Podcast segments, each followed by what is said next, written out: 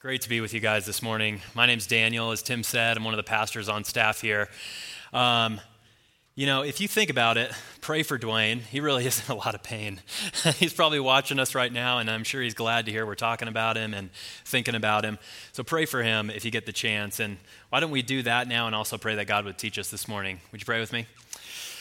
God, uh, we're grateful for Dwayne, and we pray that you would be with him. Pray that you would care for him and that you would heal him. Pray that you would surround him with people that love him and can support him.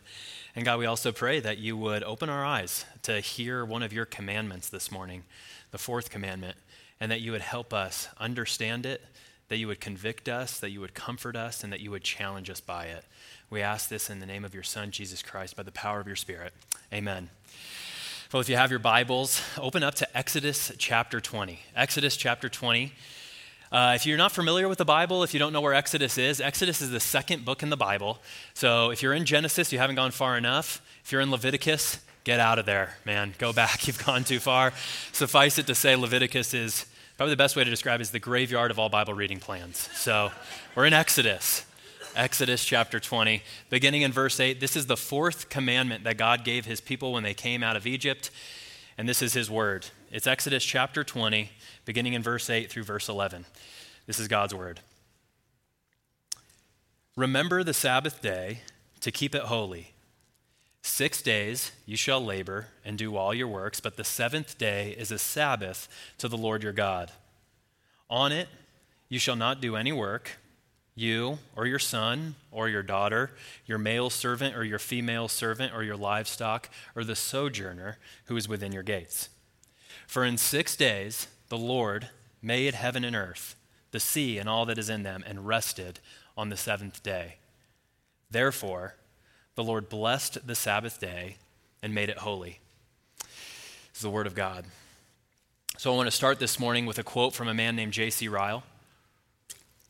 He said it over 150 years ago, but I think it's good for us to think about this morning. Here's what he said There is a vast quantity of so called Christianity in which there's undeniably something about Christ and something about grace and something about faith and something about repentance and something about holiness, but it's not the real thing as it is in the Bible, but things out of place and out of proportion. And that was written 150 years ago, but it's great to ask ourselves this question today. And it, it doesn't matter whether you're a follower of Jesus or not, but what is out of place and out of proportion in your life?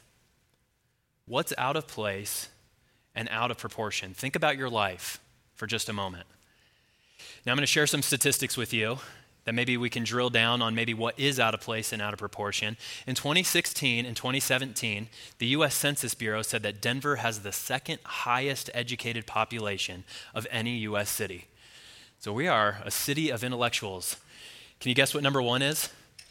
It's uh, Boonville, Mississippi. No, it's not. I'm just kidding. it's not Boonville, Mississippi. I, I spent some time in the South so I can make that joke, by the way. I don't know what number one is, but hey, we're number two. So that's good. All right, 2015 through 2017 US Census Bureau said Denver residents ranked in the top 10 for most hours worked. That's an average of 42 hours a week. So we're a city of intellectuals, we're also a city of hard workers, 42 hours a week. And so, can you guess, in a city brimming with intellectuals, of working professionals, can you guess what the most common feeling and complaint among people who live in Denver is? It's busy.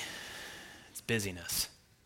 Busyness. Last statistic here, that was like Denver specific. Here's just Americans. Americans, on average, per year, work 60 hours more than their Japanese counterparts, 120 hours more than those who live in the UK, and nearly 300, 297 more hours than French workers. That's why they're so happy all the time, by the way. It's not just because of the cheese and bread and wine, it's because they obviously don't work. I didn't live I didn't live in France, so I'm not allowed to make that joke, but I made it anyway. Let's say, okay, so we're highly educated, hardworking, and busy people. So much so, this is a quote from Stephanie Smith. She's the coordinator with the American Psychological Association. She described Denver in these terms. She said, Denver is America's super anxious, overworked enclave. Denver is a more crowded, more fast paced community than it was even five or 10 years ago. And now there seems to be even more stress around working as many hours as possible. Do you feel this? Who's tired here? Just show of hands. okay. Coffee bars in the back, by the way, just in case you need it. But everyone feels this, right? Kevin DeYoung, he's an author. He wrote this in 2013. It was a book called Crazy Busy. And he talks about how he started feeling busy in high school, and then it just escalated when he got into college, and then he got into grad school, and it escalated even higher. And then he wrote, and this was all before I was really bu- busy. The only people busier than single grad students are people who aren't single and aren't grad students. All those years in school, I wasn't married. I wasn't in full time work. I wasn't a blogger writing books. I wasn't leading meetings. I wasn't speaking anywhere. I wasn't a slave to technology. I didn't have a mortgage or how to figure out how to mow my lawn or to fix my furnace or to get the red dead raccoon out of my fireplace. I didn't have to travel. I didn't have Facebook or Twitter. Hardly anyone emailed me, and I wasn't parenting a child, let alone five. He wrote that in 2015, by the way. It's 2019. He now has eight. So. oh. Children are a blessing, okay? All right, do you guys feel this way? You feel busy? You feel busy? I think it's fair to say, I think this is fair to say, how we spend our time as Coloradans, even though we live with every recreation possible at our fingertips, think it's fair to say that how we spend our time is out of place and out of proportion. And so we've been, why, why mention all this? Well, we've been focusing the last couple of weeks on the cruciform life, okay, which literally means the shape of the cross. That's what cruciform means. And we've seen that God's way of life is cross shaped. That Jesus, who is the Son of God, when he came down to earth and took on flesh, he had one mission and an objective, and it was to go to the cross. And every aspect of his life was cross shaped. He went to the cross to lay down his life for the benefit of others and to suffer for the sake of the undeserving. And to show us that the way to happiness, hear me on this, the way to happiness, the way to blessing, and the way to flourishing is the cruciform life. It's the way of the cross. And now, the, the way of the cross, it can sound really morbid and it, it can sound dark. But Jesus actually tells us that it's the way to flourishing. And I think nothing shows us that more than how God tells us to spend our time. See, because I find it really interesting. It's really interesting, right? Because our experience is not unique. We just said that this passage that we just read here came from the book of Exodus. And if you're unfamiliar with the Bible, the, the story of Exodus is the story of God's people who were rescued and delivered out of slavery in Egypt. So it's written, and God's giving these commandments to people who worked day in and day out without rest, without reprieve, without relief, without a break. And isn't it funny that following his delivery from slavery in Egypt, when God gives his 10 commandments, 10 rules to live by, one of those rules is rest. The, the, the, Hebrew word is literally Sabbath. It's, it literally means cease, stop, rest, and worship God. That's God's solution for people like us who need to rest. It's uh, for people like us who, even though we didn't live during this time, it's, it's immediately applicable to our lives. So when we look at this commandment, we see three things about the Sabbath. In verse 8, we see the purpose of the Sabbath. In verses 9 and 10, we see the pattern of the Sabbath. And then in verse 11, we're going to see the privilege of the Sabbath. First point, the purpose of the Sabbath, we see immediately that the Sabbath is a day to remember. It's a day to remember. Verse 8, God says, Remember the Sabbath day and to keep it holy. Now, when we talk about remembering something today, we, we often think in terms of intellectual, right? Don't forget something. So if my wife tells me to remember to buy milk, I have to remember to stop at Costco on the way home and pick up a couple gallons of milk. Or if I have to a, a, homework assignment due on Friday, I need to remember to study on Thursday. Or if you're like me, at 6:15 a.m. on Friday morning. Okay? If you have a dentist appointment, you have to remember to put it into your phone. But in the Bible, the word remember is much richer than that. And it actually means commemorate. It means commemorate. And maybe an illustration will help here. My daughter McLean, she's going to be turning three in a couple of weeks, and we've started this tradition in my house of what we do on our kids' birthdays. It started with my son Eli on his first birthday. So, right before they're about to wake up, about five minutes before their alarm goes off, we sneak into their room, it's still dark, and my wife and I turn on the lights and we start singing happy birthday and we have a bunch of balloons that we shower into their bed and we shower it into their crib.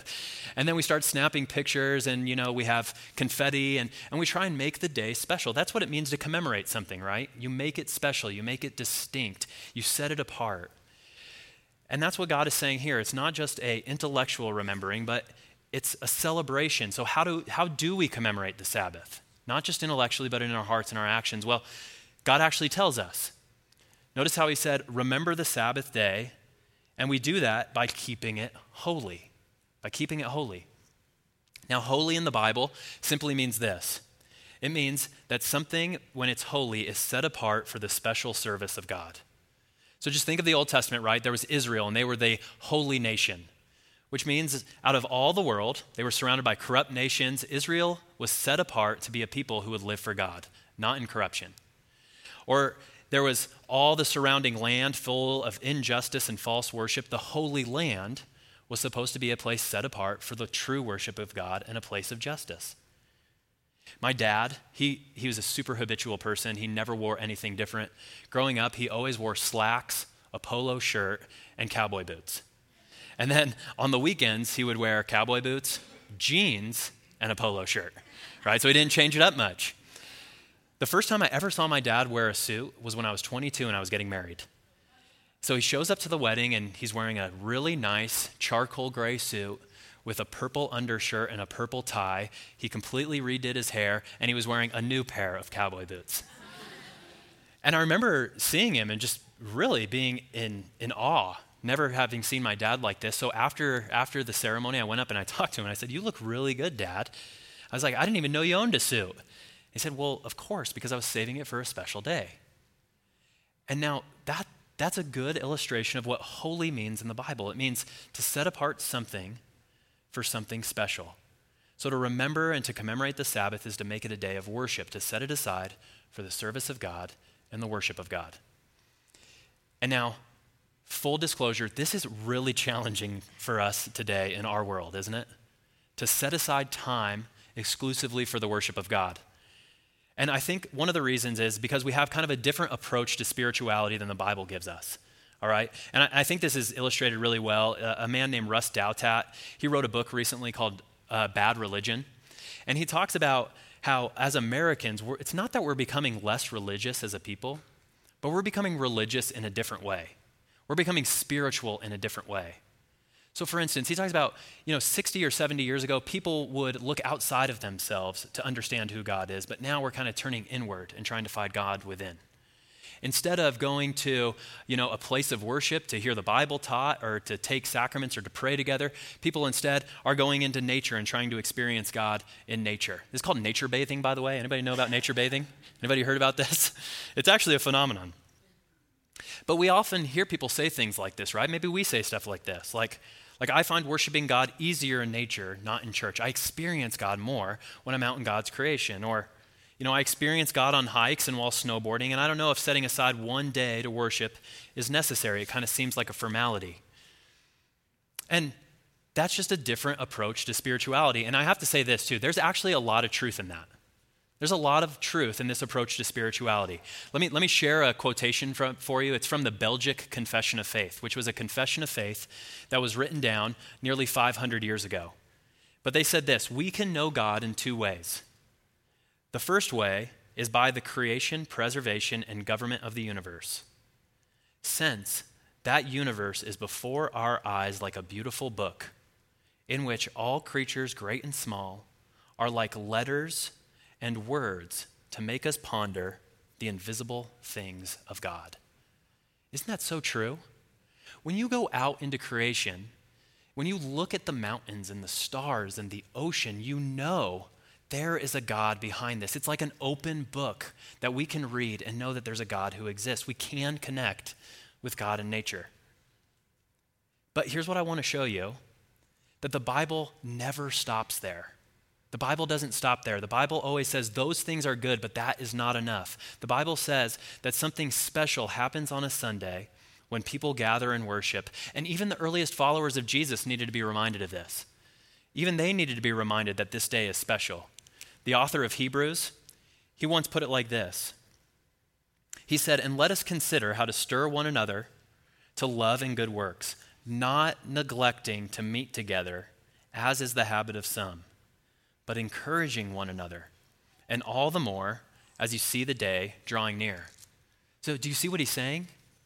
What the author of Hebrews is saying is don't neglect this day. Don't neglect the gathering together for worship because the Bible says when we gather to worship together, we're confronted, and, and Dwayne talked about this a little bit last week, but I'm going to mention it again today, is we're confronted with what people call the ordinary means of grace. God uses ordinary things. Ordinary things like reading the Bible and hearing the Bible preached. Ordinary things like praying together, taking sacraments of the Lord's Supper and watching baptism and enjoying fellowship with one another and singing truths to God. God is using these ordinary instruments and tools in order to apply His grace to us and increase our faith. Now, anybody who's ever volunteered with youth knows about the youth group experience or the mountaintop high of like a retreat. Now, here's what happens. I used to be a former youth pastor, and we would always take our kids down to Panama City Beach, Florida, or we would take them up to Estes Park in Colorado. And what would happen is we had this tradition where we would put a microphone up at the front of the room at the end of our time together after we'd spent a week with each other. And people would come up and the kids would share how they had grown spiritually throughout the week. And they would say the common things over and over again, year after year. They would say, I can't believe how much I grew in my knowledge of God by hearing teaching all week. And they would say, I have just grown so much closer to people who can hold me accountable in my faith. Or I never knew that praying so often could really help me grow closer in my relationship with God. And now, here's the thing it's not as if God is like, sitting at Panama City Beach, Florida, or sitting up in Estes Park, just like, oh, when are they going to come here? When are they going to come here? We don't, we don't have to go to those things in order to grow spiritually. But what the students realized is that they had just set aside time to do the things that God wants us regularly to encounter. They were just embracing the ordinary means of grace. And you can kind of you can kind of put it this way, right? My wife and I, when we when we were in Nashville, we had a horrible idea. It was called building a fence. If you've ever tried to build a fence, I encourage you don't do it. It's expensive, and, and your marriage will not be better as a result, I promise you. But here's what happened, right? We're doing this in Nashville, and we start out with a shovel, because you think that's all you need. And you go down, and the first thing you hit is a root that's about the size of your thigh, right? So then you're thinking, okay, what else do I have to do? So you throw that instrument aside, and you pick up a hatchet and you start whacking the hatchet to break up this root, and finally you get the root cleared out of the way, and you throw it out, and you start digging again, but then all of a sudden you hit rock. And so I don't know what I'm doing, by the way, in building a fence. So I go and I grab a pickaxe, and I start slamming the pickaxe into the ground and start creating stress fractures in there. And then I throw that instrument aside, I throw that tool aside, and I grab a big sledgehammer and I break up all that stuff that I had started chipping. And all this, you know, rock would come to the surface, and I'd remove it. I'd grab the post, put it in the hole, fill it with cement, and that was day four. but here, here was the point, right? Here was the point.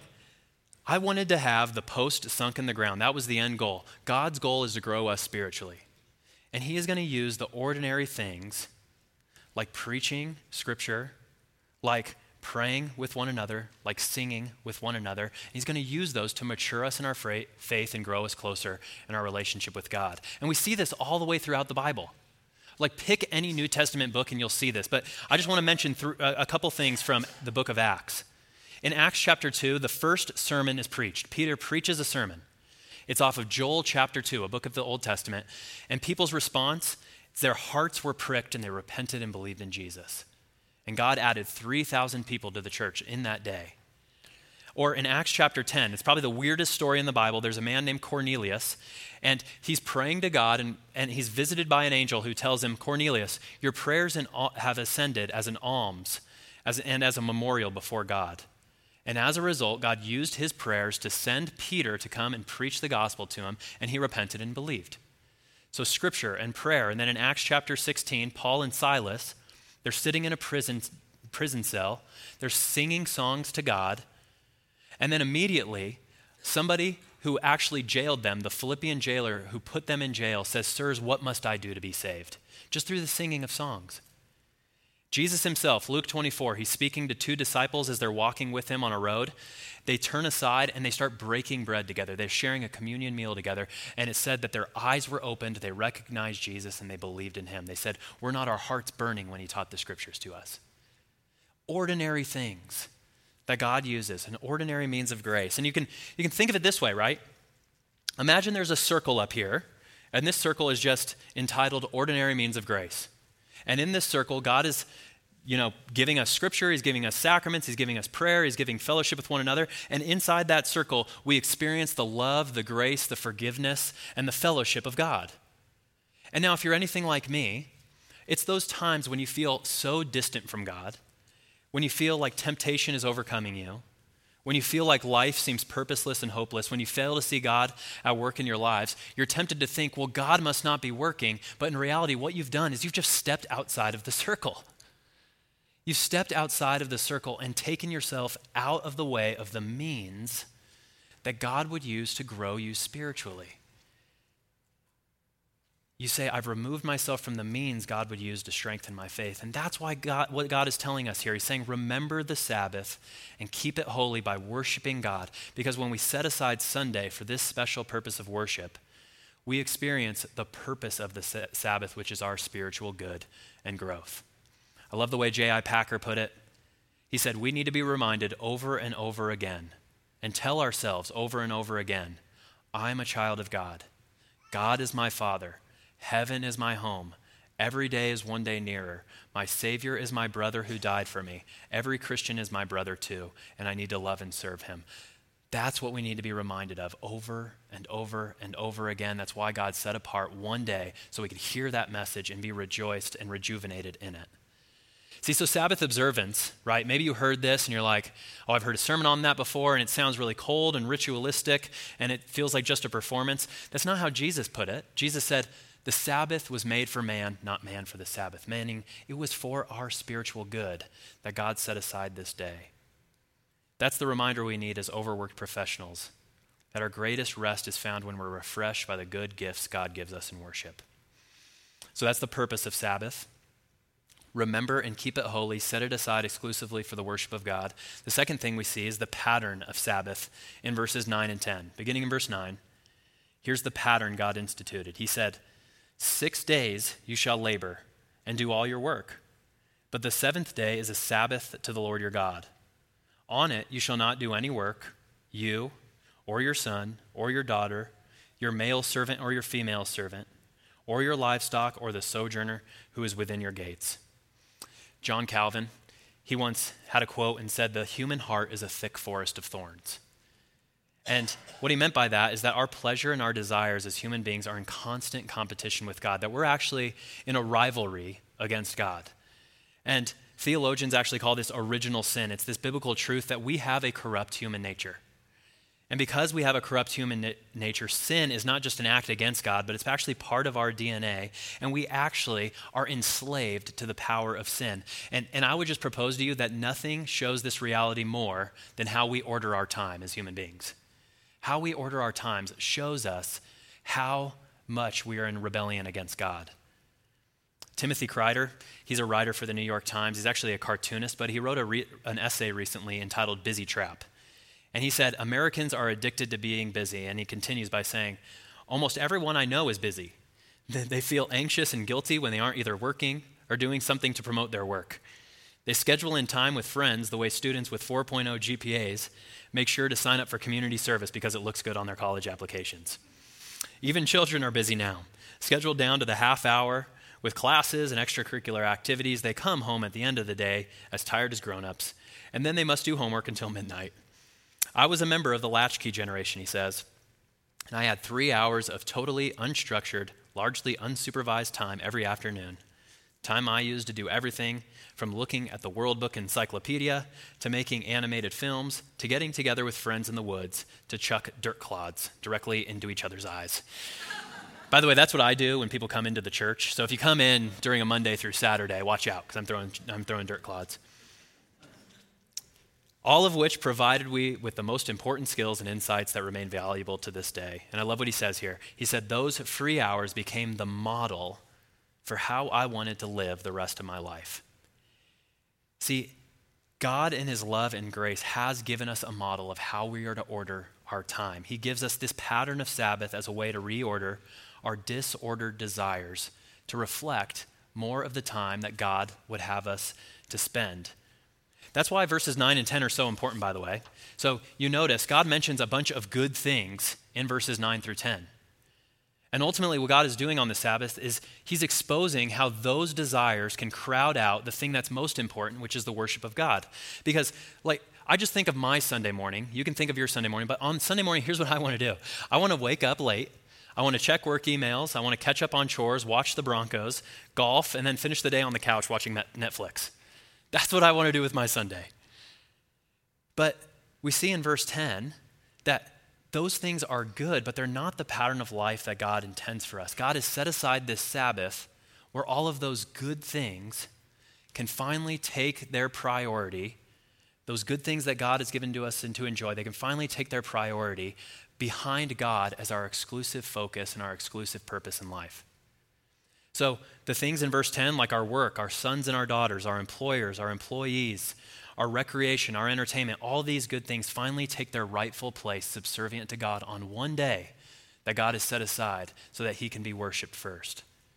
I think G.K. Chesterton put it perfectly. He said, The point of God's law, his commandments, including the Sabbath commandment, is not to restrict good things, it is to give room for good things to run wild. I think that's really helpful. God is saying in these commandments, your work is a good thing. And He's given you Monday through Saturday to let that good thing run wild. Shopping, recreation, your children are good things. And God has given you Monday through Saturday to let those good things run wild. And the point is this God does not give us this Sabbath command because He's trying to stifle our careers or take away our independence or trample out our freedom. Instead, God gave us the Sabbath commandment to rest because He wants us to be more like Him. He actually says that explicitly in verse 11. And you not, you're not going to understand any of the commandments or this commandment specifically unless you know this. Why does God give us this commandment? Verse 11 Because, for in six days the Lord made heaven and earth, the sea and all that is in them, and he rested on the seventh day. See, just as God worked and rested, we too, as his image bearers, are to reflect God's pattern. And if you think about it, all of God's commandments are this way, right? Think of all the commandments. Just think of the seventh commandment do not commit adultery. Why does God give that command? He gives that command because God is a faithful God. He is a God who keeps his promises even when we don't keep his promises. So he gives us the seventh commandment so that we might be people who stay true to the ones that we love and we've made a commitment to. Why does God give us the eighth commandment of do not steal? Because God is a generous God. He's a giving God. He's not a God who withholds from us. Instead, he pours out his favor without us even deserving it. So he calls us too to be generous people. Don't steal from others. Instead, give back to people who don't deserve it. God is a God of truth. Ninth commandment do not bear false witness. Do not lie. Why? Because we know when God tells us something, it's true. And we want to reflect that truth to the people around us. And so this Sabbath pattern is no different. Through the pattern of six days of week, six days of work, one day of rest, God is slowly and progressively, by His grace, making us more and more by it like Himself. So I got a quiz question for you, okay? Because oftentimes we can think that these commandments are burdensome. Does anybody know how many laws are on the United States federal books? How many laws there are in the federal that the federal US government has? Anybody know? It's a trick question. Nobody knows. There are so many, nobody knows. Just, just I looked this up, by the way. There are 20,000 laws just on gun ownership. 20,000. Not on gun use, just gun ownership at the federal level. 20,000. And, and here's the thing we can often think that God's commandments are burdensome. Friends, God has given us 10 ways of flourishing, 10 commandments that we might live to become more and more like God. It's the pattern that He's given us. And the Sabbath is no different. One day set aside, six days for work. And it reorients us and refashions us in His image. So that we've seen the purpose of Sabbath set it aside, make it holy for the worship of God. The pattern of Sabbath six days of work, one day of rest for our good. Lastly, the privilege of Sabbath. Verse 11 the privilege of Sabbath. And by the way, you're never going to understand this commandment unless you understand that this is a privilege. But let me start with this. So, my son Eli, when we used to take him to the zoo, uh, when he was one year old, he loved giraffes. I mean, he was he, he wanted giraffes of everything. So the first place we brought him when we went to the zoo for the very first time, he's about one year old, we brought him to go see the giraffes.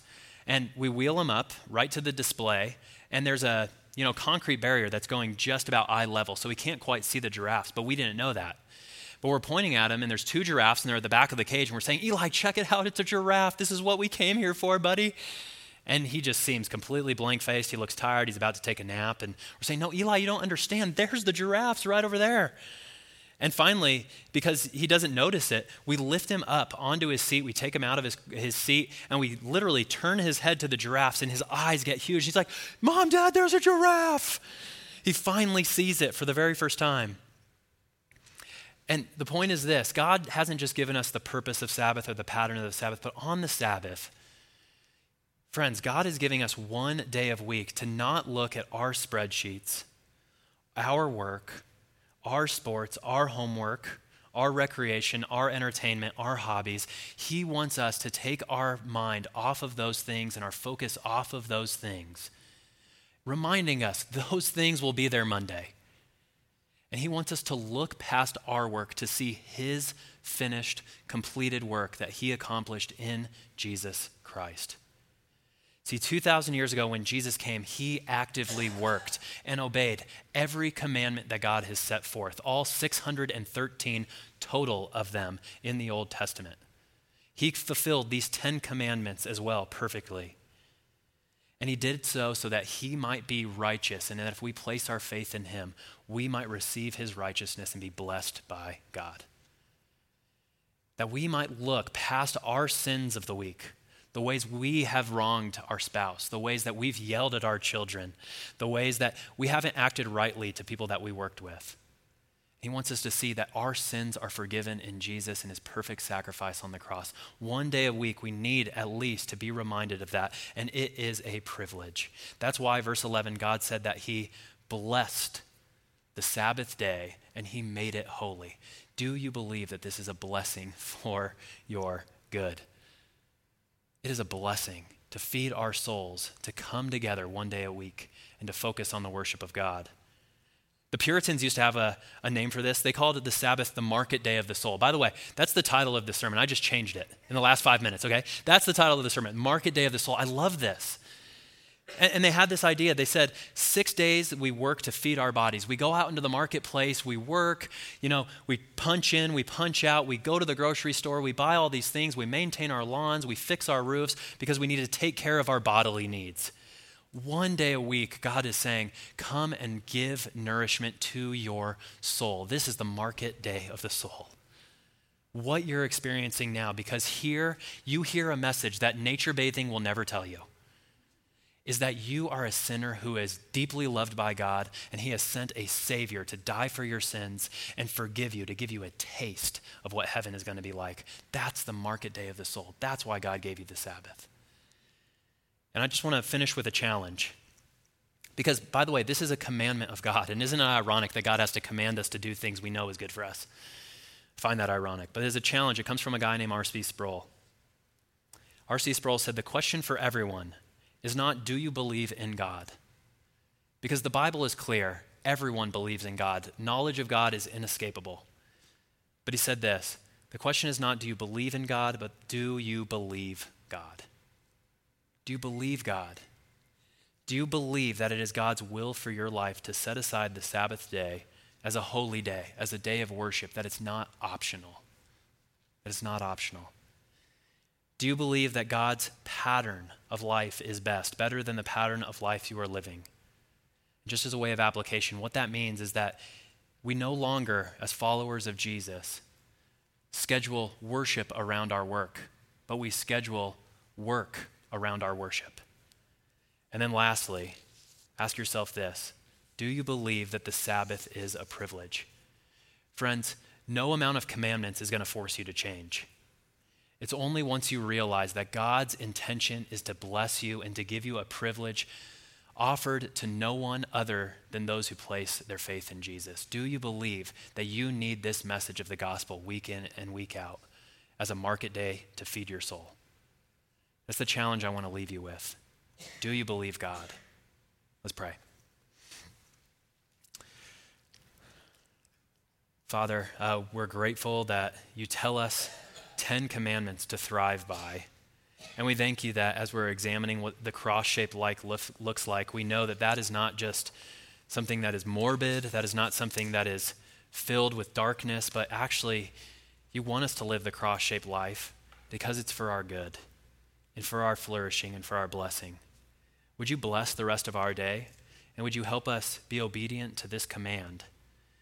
so that we could hear more of what you have to say to us in Scripture, that we would spend time praying to you and connecting with you and growing in our relationship with you. And would you help us as we move forward in following Jesus? Would you help us to be obedient to this way of life, this pattern of life that you've set? We ask this in Jesus' name by the power of your Spirit. Amen.